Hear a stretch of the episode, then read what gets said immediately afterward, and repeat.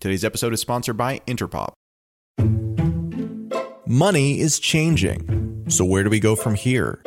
Through high profile interviews and thought provoking analysis, join Coindesk's Michael Casey and Sheila Warren of the World Economic Forum as they explore the connections between finance, human culture, and our increasingly digital lives. This episode is brought to you by the Coindesk Podcast Network.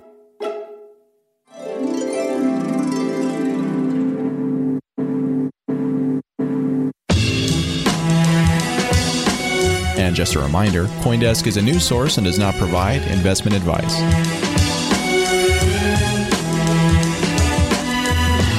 And now, here's Sheila Warren. Hello, and welcome to Money Reimagined. I'm Sheila Warren. When I joined the World Economic Forum in 2017, the two things everyone in the blockchain space was talking about were Bitcoin and supply chains. This was a few months before Maersk and IBM launched TradeLens, an initiative focused on bringing blockchain to logistics and supply chains. Walmart was exploring using blockchain to streamline the food supply process. And shortly thereafter, I ate my first piece of tuna that could be tracked from ocean to table using, you guessed it, a blockchain. The forum subsequently convened a 100 entity global consortium that last spring released a toolkit on how to responsibly deploy a blockchain in supply chain context. Our goals were to cement the idea that, as I like to put it, blockchain is a team sport, necessitating new models of cooperation and consortium formation in low trust environments, and to show people how to even go about starting the often difficult conversation with competitors and others. Now, as it turns out, the toolkit launched about a month after COVID related lockdowns began, and it's now being used to support vaccine and PPE distribution. The toolkit's 14 different policy areas might sound unsexy. Issues like how to deal with liability, taxes, cybersecurity, financial reporting, creditors. But these are the building blocks of the global economy. And this leads me to the topic of today's episode trade financing. Trade financing, where financial institutions provide credit facilities, think loans or promissory notes, in order to guarantee the exchange of goods, is actually a centuries old industry. It dates back to the notes and letters of credit inscribed into clay tablets in ancient Mesopotamia. Trade finance was actually used throughout the Roman Empire, and it was vital to trade between the American colonists and their English and later continental European trading partners. More recently, it's been a driver of globalization, and it caught the spotlight again after the 2008 global financial crisis, as these credit instruments allow companies to unlock working capital during stress liquidity situations. Even amid the COVID 19 crisis, the global market for trade finance was estimated at over US 7.6 trillion in the year 2020 and it's projected to reach a revised size of US 10.4 trillion by 2026. Today, approximately 80 to 90% of world trade is dependent on trade finance, meaning that in many cases, goods simply cannot cross borders without it. This is particularly true in emerging markets and developing economies and for SMEs, as risk perception, jurisdictional differences, new counterparty relationships, and geographic distances, among other factors, create a need to document and share risk about shipments. However, trade finance has traditionally sat on top of the existing banking system. And as those of you who listen to this show regularly will recall, de risking and other practices mean that certain parts of the world simply don't have as much access to the banking system as others. As a result, there's currently a $1.5 trillion global trade financing gap. Sadly, too many small producers remain excluded from the benefits of trade finance. And we'll get into the implications of this later in our episode. But the bottom line is this Purchaser companies want to wait as long as possible before paying for supplies, while suppliers need their cash fast. So, middlemen have filled this gap by taking some of the risk out of the exchange. These entities pay the suppliers faster, minus a small percentage fee as the cost of getting a quick payment, and then allow time for the buyer to pay them, the middlemen, back. But sometimes things can go horribly awry. Such was the case with Greensill Capital, which, although it was valued at $3.5 billion less than two years ago, filed for bankruptcy in London a few weeks ago. Turns out it had been collateralizing supplier invoices to raise funds, essentially borrowing for its own needs against its client assets. And well, that didn't go so well. The New York Times declared recently that Greensill's dazzlingly fast failure is one of the most spectacular collapses of a global finance firm in over a decade. There's hope that blockchain technology can not only prevent abuses like this, but also level the field for smaller suppliers, giving them new tools to unlock value. But there's still a lot of confusion about what is or isn't possible. So I'm absolutely thrilled today to be joined by two experts who could help us make sense of all of this. First, we'll welcome Rebecca Liao, the co founder of SkuChain, a blockchain company that provides an end to end platform for trade and supply chain. SkuChain was also a World Economic Forum tech pioneer for 2019, and Rebecca herself was instrumental in the creation of the supply chain toolkit that I mentioned. We'll then bring in Aditya Menon, the CEO of TallyX, an open financial supply chain marketplace. TallyX brings the power of tokenization to suppliers' receivable accounts, turning those claims on their customers into financing vehicles. Before we turn to our guest, let's welcome my co host, Michael Casey. Hey, Michael. Hi, Sheila. So, this is our second time getting together today. We started off this morning pretty early when you moderated for us on the token economy. Uh, it was earlier for you than for me, obviously. Pretty early for me. Yes, the 7 a.m. start, 6.30 call time. Yes. It was a good chat. I mean, it was a good chat. And it was interesting to think that the focus there was tokenization, NFTs. The UAE, we had a minister for economy from the United Arab Emirates talking about tokenization. And we had, of course, you know, Harry Yeh about the whole NFT phenomenon and what that means for arts. This is at the Global Technology Governance Summit at the World Economic Forum. Tokenization, I think we'll probably get into some of that in, in our conversation today. But I, I, I was struck as I was thinking through that there are real potential linkages here to supply chains. It seems like there's an odd thing to go from something that everyone's focused on in terms of art with NFTs, but it's this sort of unique, sort of non fungible quality of something like a piece of art that actually is in parallel to, say, a letter of credit, a unique trade document that may well be there's some parallels here. Yeah, you know, it's so funny to me that the the universe tends to be divided, right? When in reality, all of us who are really kind of bullish on this space believe that blockchain has, despite the sort of early days of like frothy headiness, you know, where blockchain for everything and the Long Island blockchain iced tea and whatnot. You know, the, the fact remains, froth aside, that there are actually important use cases in a variety of sectors. And not all those are as sexy and get kind of the media attention or airtime, but nevertheless, they're critical to the global economy. And so trade finance has always struck me as one of those that's a little under the radar for reasons I don't quite understand. I think it's because the whole area is rather mysterious. So perhaps we can turn to our guest to take some of the mystery out of this. I'd love to start with you, Rebecca, and I, I would really love to start with a little bit more about Greensill. Can you just walk us through that situation briefly? Like, how on earth is such a thing possible? And can blockchain help prevent that kind of abuse?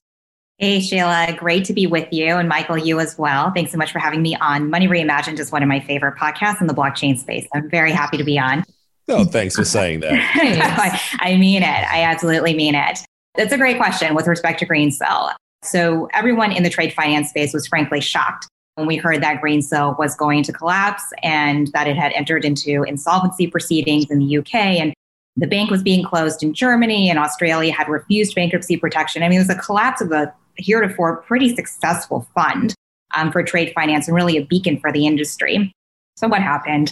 Greensill sold itself as a fintech company. I think it started to believe that it was a fintech company, but it was never a fintech company. So, how did that actually contribute to the collapse? So, let's go through the mechanics of a trade finance slash supply chain finance transaction. And these were the kinds of transactions that Greensill was engaging in. I think this is helpful for understanding what exactly went wrong in their business model and also their internal processes for executing these transactions. So, how it works, as Sheila, you mentioned, there's a supplier who's got an invoice. They send that invoice to the buyer and they ask the buyer to pay them in 60, 90 days, let's say. But from the supplier's perspective, they got to get cash to buy more raw materials so they can make more stuff and then sell more stuff. So that's where trade supply chain finance comes in. They can get paid much earlier than 60 or 90 days. So how do funders like Greensill or any sort of international commercial bank that engages in trade finance, how do they make that possible for the supplier? So what they do is they go ahead and take that invoice, they take that receivable, they will pay the supplier early minus a discount. That discount is their fee for providing the service. Now, what is that discount based on? Sometimes it's based on the supplier's credit risk. But what's more popular nowadays is for that discount to be based off of the buyer's credit risk. If you know that the buyer is going to be paying for this invoice, then it's possible to base that discount off of usually a much more favorable credit risk that the buyer provides. So that's sort of the general mechanics of a transaction. Now, in order to hedge against any sort of risk that the buyer is just going to walk away from this, banks and any sort of fund that engage in this sort of financing, they will require credit insurance. Credit insurance is where you go to an insurance company like a Tokio Marine and you ask them to insure against the buyer not paying this invoice. Now, it's not perfect as a mechanism because, as with any sort of insurance, you've got to wait. If there is some sort of claim, you got to file a claim, you got to go through the process, and then maybe you get 100% of your loss, maybe not. So it's not perfect, but it's pretty standard nowadays to ask for that. So what did Greensill do? Greensill took out a huge insurance policy, a couple policies from Tokio Marine, which is a huge insurance conglomerate out of Japan. They did this at the insistence of Credit Suisse, which was providing them a vehicle for purchasing these receivables essentially and being able to pay these suppliers early. Now, the way that Credit Suisse had structured this fund was sort of the magic behind Greensill. Instead of partnering with a bank, let's say, and partnering with their trade finance department to execute these transactions, what Greensill was saying was, we have technology. We can execute these transactions in a much more streamlined manner. Just give us the money and have investors invest in this fund, and they will get returns based off of the discounts, our financial arbitrage, what have you. They'll get returns off of this. So Credit Suisse said, okay, Lex Greensill is a great name. We trust that this fund has the ability to pull this off. So let's go ahead and give them this capital. However, we will require credit insurance. So what happened within the span of a few weeks was Tokio Marine pulled out their credit insurance, which caused Credit Suisse to say, we will no longer fund Greensill on these receivables, which then put Greensill in severe financial distress. And here we are. So that's what went wrong. All right. So how could blockchain have prevented this? I'm going to go at it from two angles. One is just the processing angle. You know, how could blockchain as a technology have made Greensill a better business in terms of business process? But also, how could blockchain have provided Greensill with better financial opportunities? Because ultimately, a fund collapses because it chases yields in a sort of unnatural way. I think Greensill started to get into financings that are not strictly supply chain finance because they had so much pressure to deploy this incredible amount of capital that they had been given. So let's start with the process piece. As I described the transaction, you can tell there are lots of moving parts. And the ways that banks will execute on these transactions in order to keep track of all the moving parts is a lot of paperwork and a lot of people. Greensill has, I think, roughly 900 employees. So, not a small company, but not a bank. In order for them to actually execute successfully, they needed technology. That's where blockchain comes in. So, the ability to verify information across multiple counterparties such that you can keep track of the progress in your transactions in real time and surface that data, make that data available not just to your internal operations, but also to external lenders and to other counterparties who have use for that information. That's what blockchain can provide in terms of the process improvements. In terms of the financial opportunity, Greensill started to go after things like circular financing, where SoftBank, being a huge investor, they were putting in equity investments at the same time that they were lending to Greensill. And then they were encouraging their portfolio companies, other portfolio companies, to also use Greensill as a lender. You can tell right away that that's not a sound financial structure. The other thing was that they were starting to use data in order to predict future sales of their clients and then finance those future sales. Now, they were trying to do this in industries where they use a lot of commodities. These commodities will then be used for raw materials, for manufacturing. You tend to get a lot of sort of repeat business in that business model. And that's why they probably thought, oh, we can accurately predict the sales that you'll get, and then we can lend against that. Fact of the matter is, there is no such thing as predictability around pricing of commodities. This is why you have a whole industry around hedging around that. And you also have trading companies who provide that service. So chasing returns like that, I think, was the wrong way to try to increase yield from supply chain finance. Better way to increase yield is to do more of the supply chain. So right now, supply chain finance is usually between the buyer and what we call a tier one supplier. So that's a supplier that sells immediately into the buyer.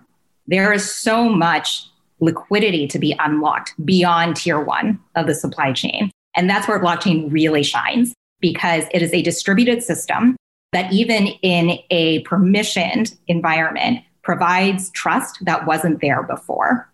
And it allows for assets that come from the buyer or anywhere else in the supply chain to then be distributed across the supply chain so that you can unlock liquidity. So if I had an invoice for $1,000 to Boeing, let's say, I can turn around and actually give my tier two supplier, the supplier that sells to the tier one, which then sells to the buyer. That's sort of how supply chain is, how the terminology works. But I can then turn around and you know give 900 of that to my raw material supplier, who can turn around and give 500 of that to their raw material supplier, so on and so forth. This sort of liquidity unlocking in the supply chain was not possible without blockchain. And the returns there are much higher than what you would typically get in supply chain finance, which is around six to 10%.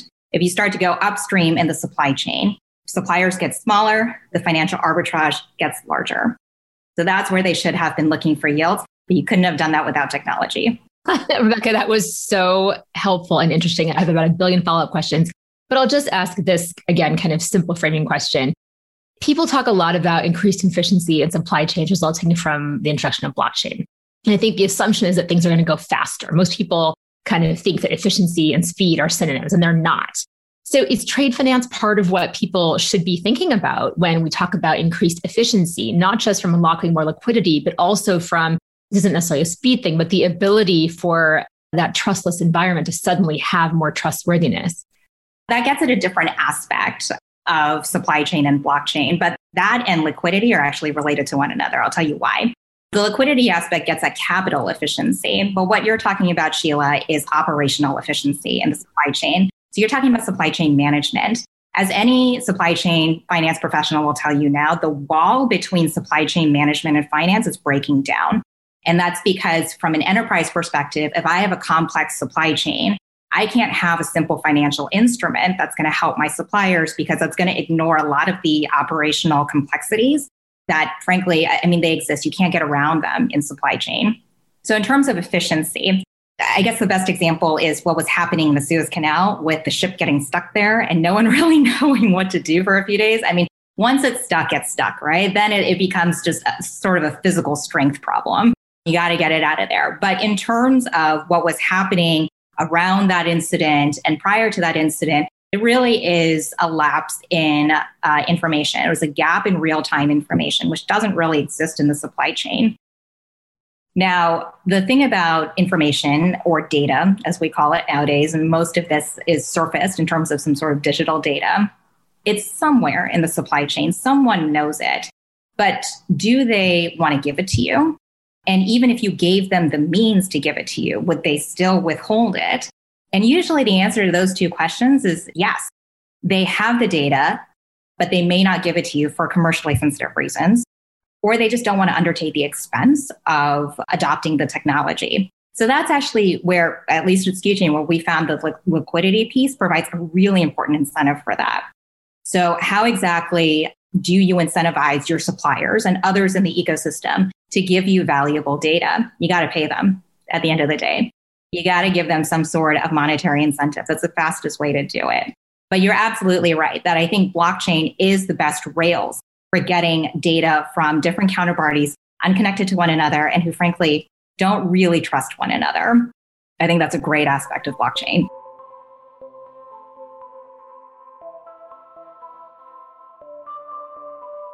Meet Interpop, a super team redefining the future of NFTs and fandom.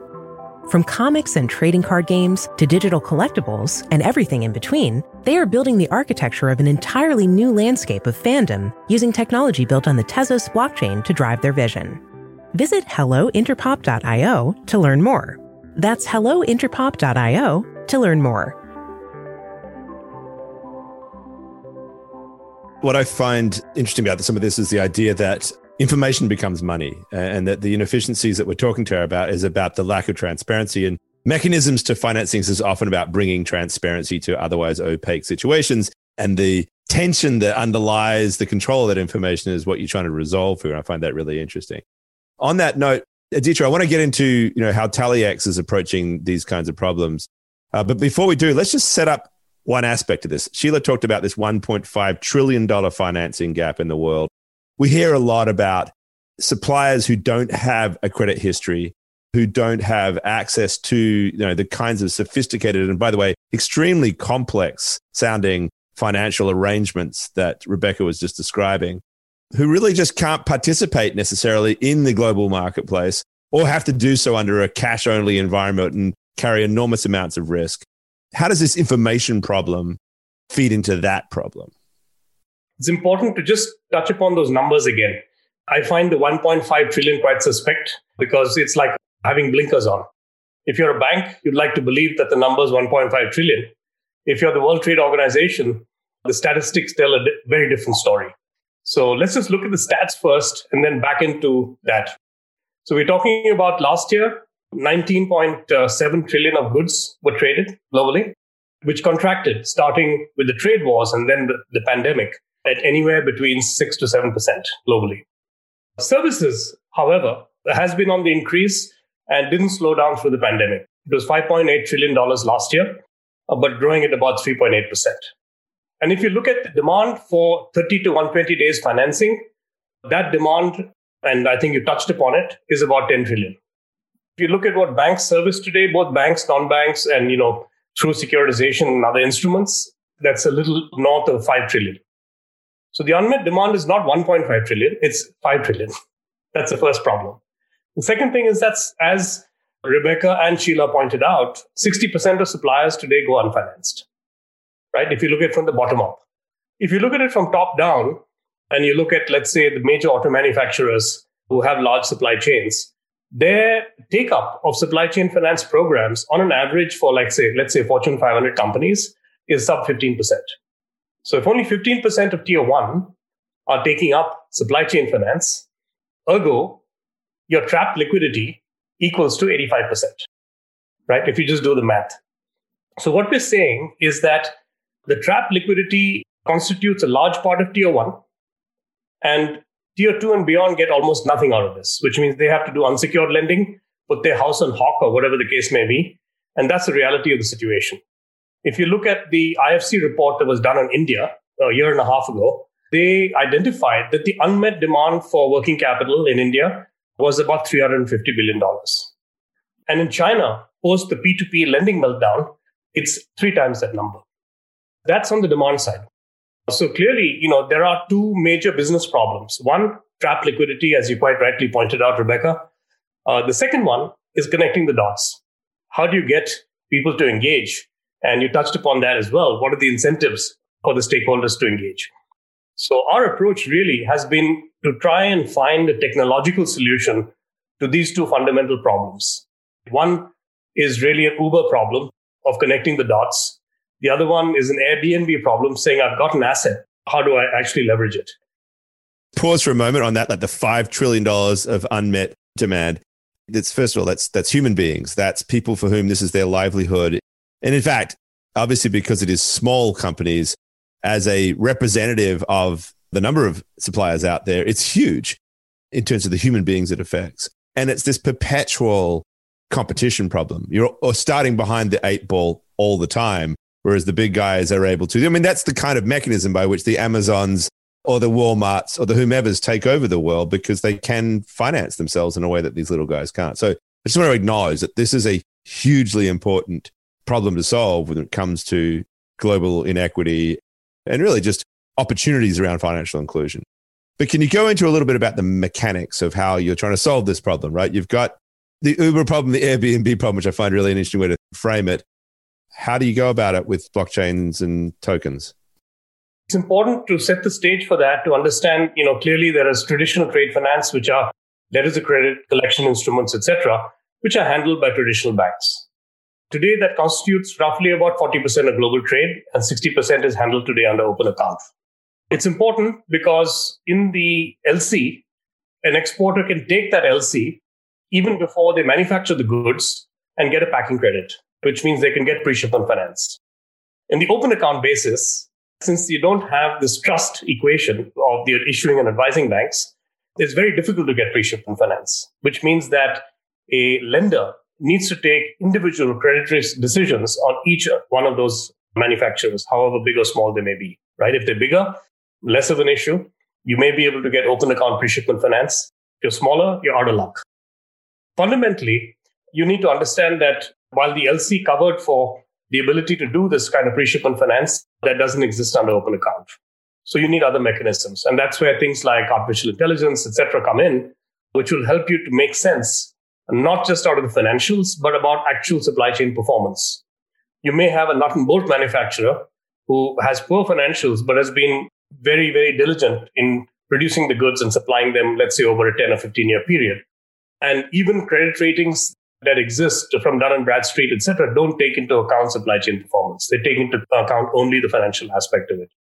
So you need to create some new mechanism. What our approach is, you know, can we actually create a digital reputation on the blockchain?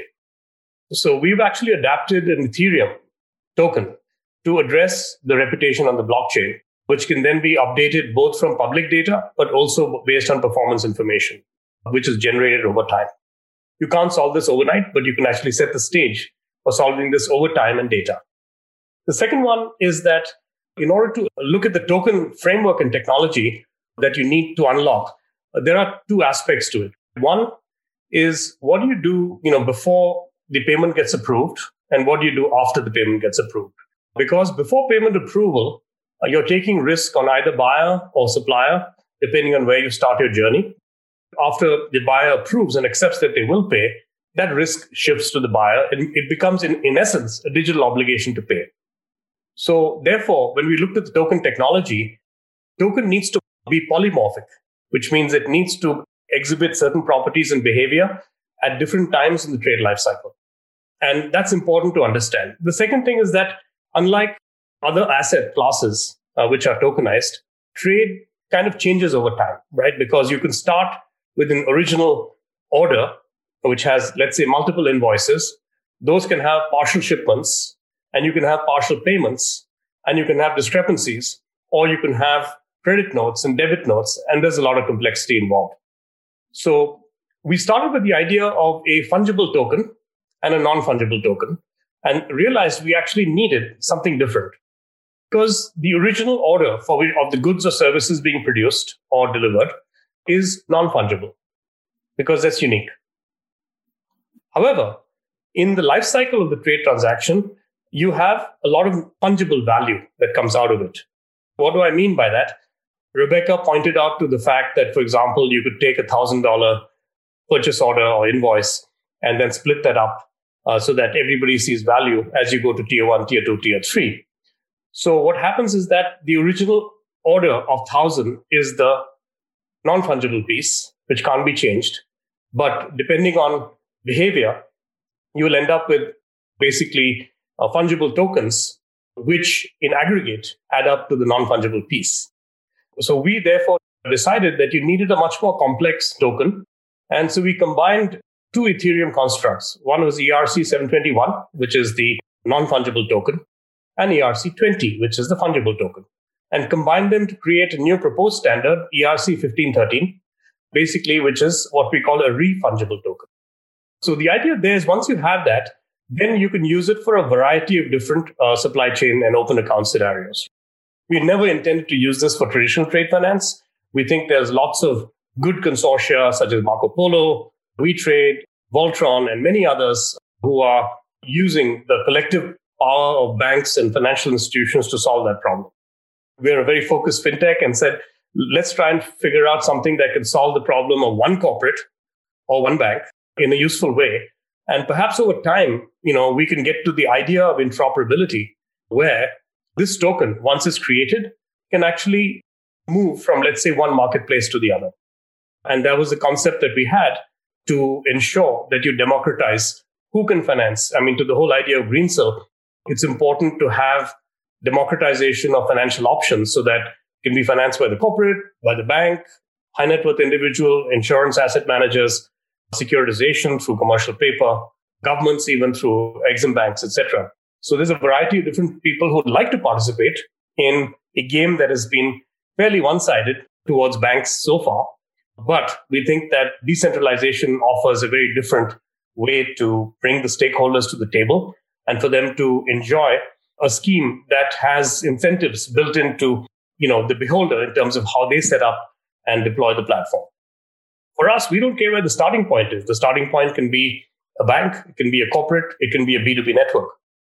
That's so interesting. I just want to flag for longtime listeners when Michael and I have said in the past non fungible tokens have been around for a while. You've heard Aditya talk about unfungible tokens, and this is an example, right? So it's not just about even the creator economy, although we spent a good cycle of podcast episodes talking about that and the value there. But as you can see, these kinds of concepts, interoperability came up in the remarks that you just made, Aditya. They, they apply across a variety of, different sectors and spaces. And we can go into that in a little bit. But Rebecca, first I want to turn to you because SkuChain has a little bit of a different approach to this. You talk about the creation of a liquid supply chain. And so I'm curious if you can tell us how you're utilizing the blockchain to solve some of these problems. Sure, absolutely. So let's walk back a few years. SkuChain did the first letter of credit transaction on the blockchain back in late 2016, I want to say. That transaction involved Wells Fargo, the Commonwealth Bank of Australia, and this cotton company called Brighann Cotton out of Australia. The idea was we wanted to prove that LCs could be done on the blockchain. And then, of course, the ambition was to scale that out. What we learned very quickly is that in order for any sort of trade instrument to be scaled out, there would need to be standards around it. And there would need to be some sort of interoperability. Now, this was early days, this was 2016. So, standardization, interoperability, I think the industry has moved a lot farther along on both of those, but we're still working on those projects. So, we thought, okay, how do we speed up those two aspects of a blockchain based solution? So what we did was we partnered with BAFT, BAFT, which stands for the Bankers Association for Finance and Trade. They are the largest trade association in the world for transaction banking. They're based out of Washington, D.C., and come up with a lot of the best practices for transaction banking. Uh, so we partnered with them to come up with a new standard for payment commitments on any sort of blockchain network. So it would facilitate interoperability because it would be understood on any network. And it would also be a standard that would satisfy legal obligations across multiple jurisdictions so that it can be used as a live trade instrument in transactions. Now, what was interesting was once DLPC was published back in 2019 for the first time, we took it to our enterprise customers and their banks. And what we were finding was that there was such demand for something like this that very quickly it went from being called a standard to being called a financial asset in its own right. So what we had actually created was a digital asset. Now it is not a cryptocurrency. It is not a token in and of itself. However, we do partner with token companies in order to peg the DLPC to a token so that it can take on value that would be independent in the market and, and whatnot. But a DLPC derives its value from the underlying instrument that it's connected to. So, how are DLPCs used? They are used to replace things like letters of credit, guarantees, standby letters of credit. But it's also used in open account supply chain finance transactions. The real value add, as Aditya was alluding to for blockchain and supply chain finance, is not necessarily in that tranche of transactions that are already well served, which is supply chain finance transactions between a tier one supplier and their buyer. Usually, the value is going to be found in tier two, tier three, or even if you take a different segment of that supply chain and you leave out the buyer entirely. So that's what the DLPC facilitates. At the end of the day, it is a payment commitment on a blockchain. As a legal matter, it's known as an electronic negotiable instrument. The reason why I point that out is more than just a technicality, is that the fact that it is an electronic negotiable instrument is what allows it to be adopted by more traditional financial institutions, as well as supply chain funds and other fintechs that are looking at this space. In terms of jurisdictions where an electronic negotiable instrument is valid in the US, it's valid in certain states, and it was just made valid in Singapore as well. So a lot of our transactions are based on these two jurisdictions, but you're finding a lot more traction for this kind of instrument around the world. So what do we do with the DLPC in addition to traditional trade finance? We do deep tier financing. So that's where you take a DLPC that has been committed by, say, a buyer or their tier one supplier, and we're able to take that upstream in the supply chain such that everybody gets the buyer's cost of capital plus maybe a little bit of spread. So that's how we have been providing liquidity to the supply chain. Now, why do we call it a liquid supply chain? One, because we are unlocking that liquidity, but also, you know, Sheila, you mentioned earlier that it's not just about supply chain finance, it's also about supply chain management. At the end of the day, what a buyer is interested in is maybe the treasury spreads. A lot of the reason why buyers worked with Greensill was that they were able to get some sort of financial return on their treasury. And that is a compelling reason for these large corporates to sponsor a supply chain finance program for their supply chain. However, are those spreads enough? What we saw with the Greensill example is that there is something appreciable there, but is it enough to incentivize a buyer? You have to give a buyer a little more. That's what we found. And what we found with these enterprises, they're looking for data. They're looking for visibility in their supply chain. They want to know exactly what's going on beyond tier one of the supply chain so that they can plan more accurately and more importantly, be able to make the products that their customers actually want to buy. They want data. So that's how the liquid supply chain flows. Money is going upstream to the suppliers, data is going downstream to the buyers. It's appearing like there's two quite different models that you're both looking at here. And, I, and again, I want to drill down into this. I don't know if we call it an RFT, this refungible token. That sounds fascinating. But before we do, to you again, Rebecca, when you talk about this discovery you've made that it's data and this is what people are going to pay for, what can you tell us about how tangible the adoption actually is right now? You've used it in the present tense. We are doing this, we're doing that. Uh, mm-hmm. Uh, you know, Sheila started out saying everybody was buzzing and talking about supply chains as the major use case back, you know, in 2017. You don't hear much about it anymore. Is that because it's now quietly doing its magic uh, behind the scenes? The blockchain's achieving things, or do we still have a long way to go? Where are you guys in terms of your adoption? I think that with any sort of blockchain project in the supply chain, you got to lead with the money. I know it sounds crude, but at the end of the day, the financing really is the major value add of blockchain in supply chain. So that's what we found in our implementations. We do have many systems in production across our enterprise customers. Our direct customer is always the enterprise. It's very rarely a bank. Usually, how it goes is that an enterprise will use the solution and they will bring their bank partners along, many of whom we're already working with because we tend to work with the larger international commercial banks. But this is uh, a solution that is meant primarily to solve enterprise problems. How it usually goes is that we will put a financing solution in place as a matter of course, the data that the buyers are looking for are going to be submitted to the blockchain just as part of these transactions. So, in order for a supplier to get any sort of financing, they're going to have to submit the data that is of interest to the buyer. That's how the buyer is getting the data. Now, in terms of doing interesting things with that data, that's sort of a higher level of implementation.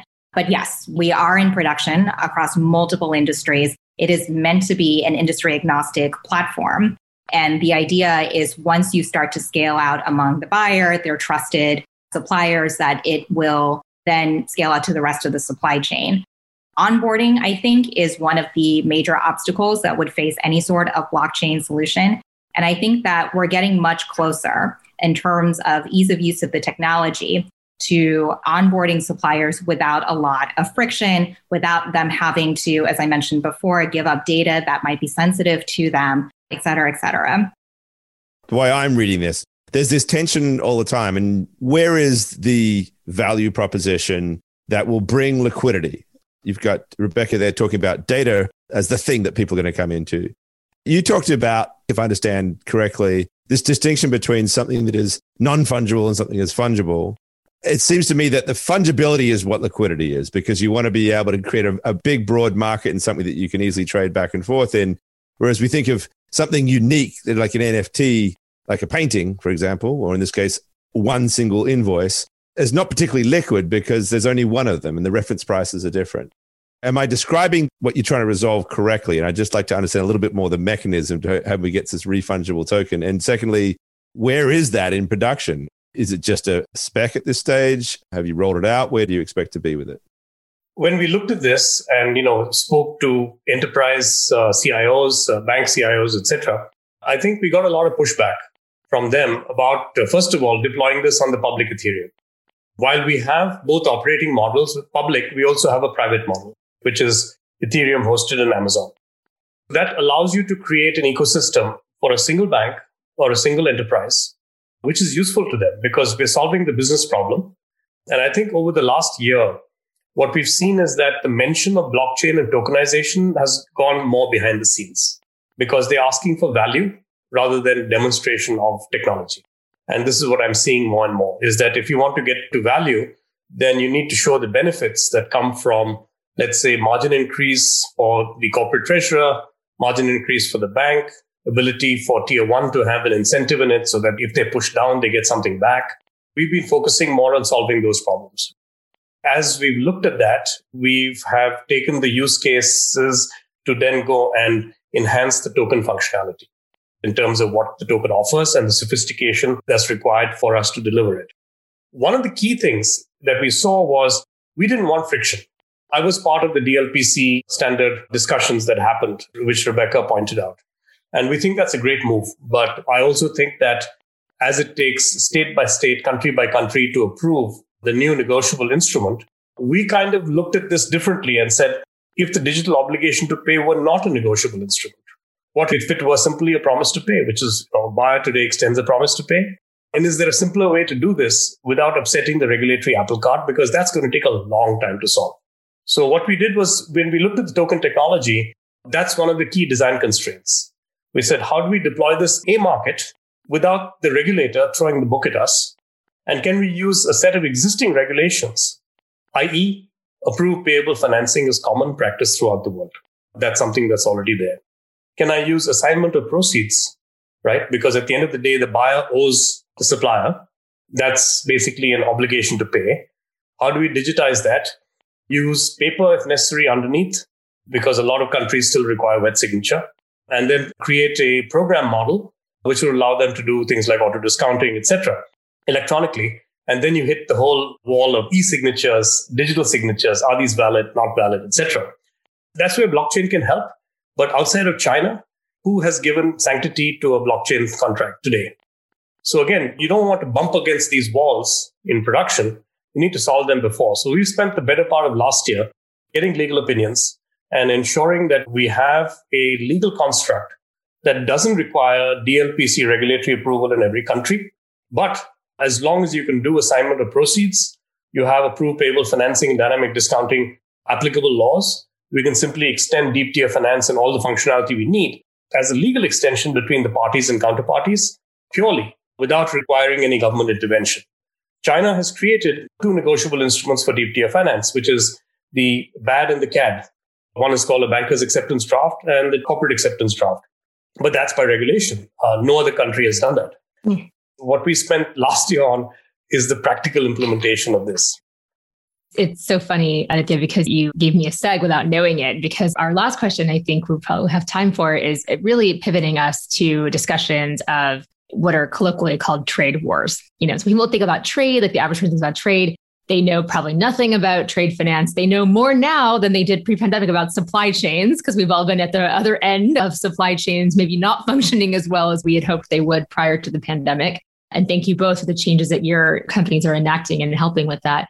But let's talk a little bit about trade wars, and specifically in the context of kind of US and China. So, one thing we know about there's certain countries that really are predominant suppliers of certain kinds of goods, or where in the case of US and Mexico, a particular item will often cross the border numerous times because that's how the operations have just been set up. And that gets more and more complicated when there are political challenges, and, and this can be kind of fraught. But what is the implication around all of this for the use of blockchain? There are some, of course, regulations and laws like the ones you've cited that apply directly to things like the flow of data.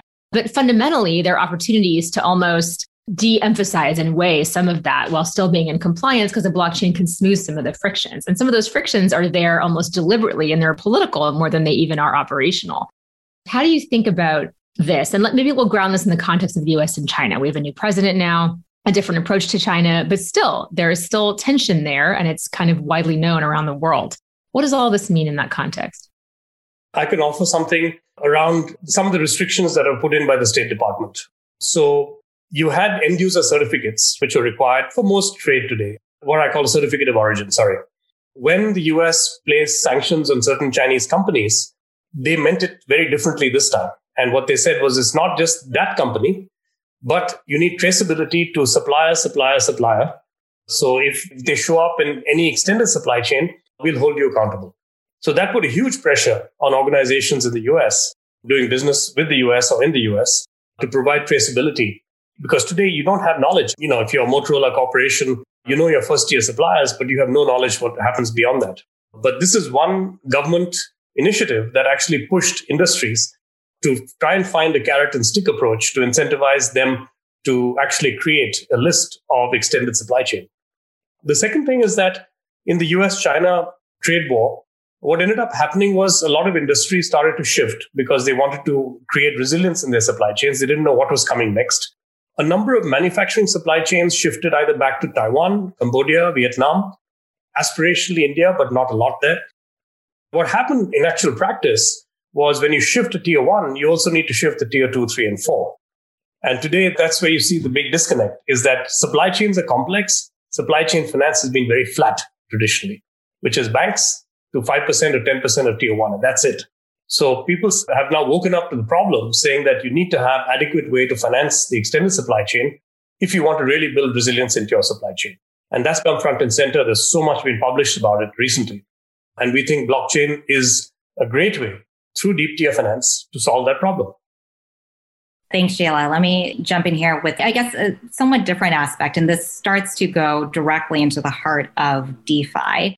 So we've been talking a lot about blockchain in the context of supply chain, uh, which can bridge both DeFi and sort of enterprise blockchain, if you will. But I think with respect to US China, the really interesting part of this is if we think about the broader technology context, right? Uh, the US likes to lead on innovation. We're number one.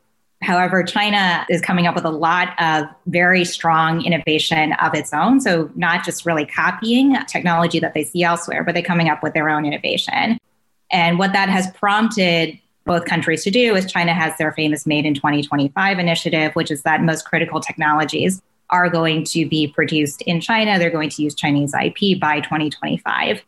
How the US has responded to that is well, first off, when you are sort of in the quote unquote incumbent position, there's not too much urgency, but it started to name critical technologies of its own. These are technologies that are strategic for the US, such as artificial intelligence, robotics, 5G, clean tech.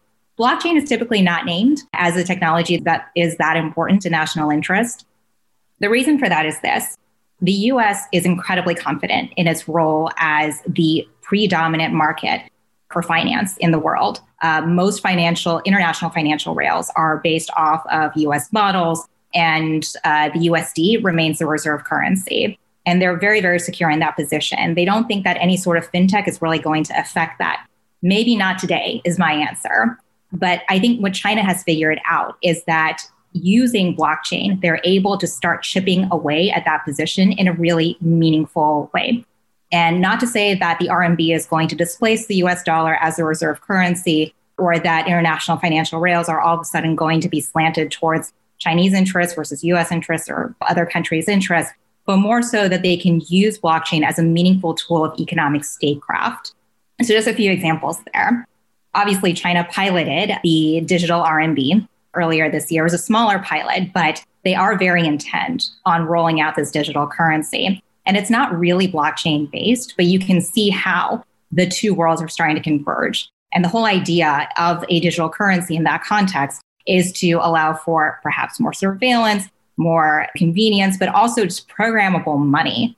I mean, that is sort of the big promise of tokenization, cryptocurrency, any sort of digital currency. So it's starting to set the rails for that. Now, what are they going to do with that digital currency other than allow people to spend it domestically? They're going to use it as a rails for development finance. This was a huge way that the US was able to assert its financial influence across the world post World War II. I think China sees that opportunity now with a lot of countries that are not receiving the same kind of development finance or not receiving finance on the terms that they would like from the US. So that's another aspect of this. The third thing that I'll mention is with respect to trade agreements. There is a free trade agreement that is being negotiated in the Asia Pacific region right now called the Regional Comprehensive Economic Partnership, or RCEP. So, what's been discussed is that the digital RMB is going to be one of the digital currencies, and all the infrastructure around that digital currency will be at the heart of this regional trade agreement. Now, at the same time, the US is trying to court everybody in the Asia Pacific except for China. So you can see how immediately there's this tension between the two countries' international objectives and blockchain plays a huge part in the execution of their respective strategies. So, the short answer to your question is that blockchain is a tool of economic statecraft. And I think with respect to the US China relationship, China has recognized that. The US hasn't really yet, but I think they're probably going to recognize it pretty soon. Rebecca, you made a great point. You know, today SWIFT is pretty much owned and operated by mostly Western banks in terms of the influence there. So the threat of being able to impose sanctions through the use of SWIFT or non use of SWIFT, I would say, is a big threat for China. And this ability to use a digital currency to circumvent that really for them is like laying a new set of financial infrastructure, which allows them, as you rightly put it, Rebecca, to negotiate with their trading partners in a very different way and to be therefore free from any possible future uh, sanctions that impact actual payment rails going in and out of China. I almost wish, Michael, I'd made a bingo card for this episode based off previous episodes. We hit NFTs, we hit China, we hit global trade, we hit public policy, we hit politics. We didn't even get into identity, what we could have gotten to digital identity and how that's going to play a role in all of this. So thank you both so much, Aditya Menon and Rebecca Liao, for joining us today for this episode on trade finance, supply chains, and so many other topics. If there's one thing I would just take away, it's this people tend to get buried right now in crypto or NFT or DeFi's or whatever the kind of flavor of the week is. And just remember that there are massive systems that are also looking in great detail at this technology. And as both of you noted, both NFTs and DeFi have roots in this space. So if you're not paying attention to trade and you're a blockchain advocate or enthusiast, you should be. Similarly, if you're in trade and you're not really paying attention to the blockchain, you really should be because again, slow and steady in some sectors and maybe doesn't get all the media and all the airtime, but it's coming. And in many cases, it's already here. Thank you both so much again. As always, my erstwhile host, Michael Casey, thanks so much. And we'll see you all next week. You've been listening to Coindesk's Money Reimagined. This episode featured Michael J. Casey, Sheila Warren, Rebecca Liao, and Aditya Menon. Our theme song is Shepherd, and this episode was edited by Adam B. Levine and Rob Mitchell, produced and announced by Adam B. Levine. Have any questions or comments? Send us an email at podcast at Coindesk.com or leave us a review on your favorite podcast player. From all of us at Coindesk at the Money Reimagined team, thanks for listening.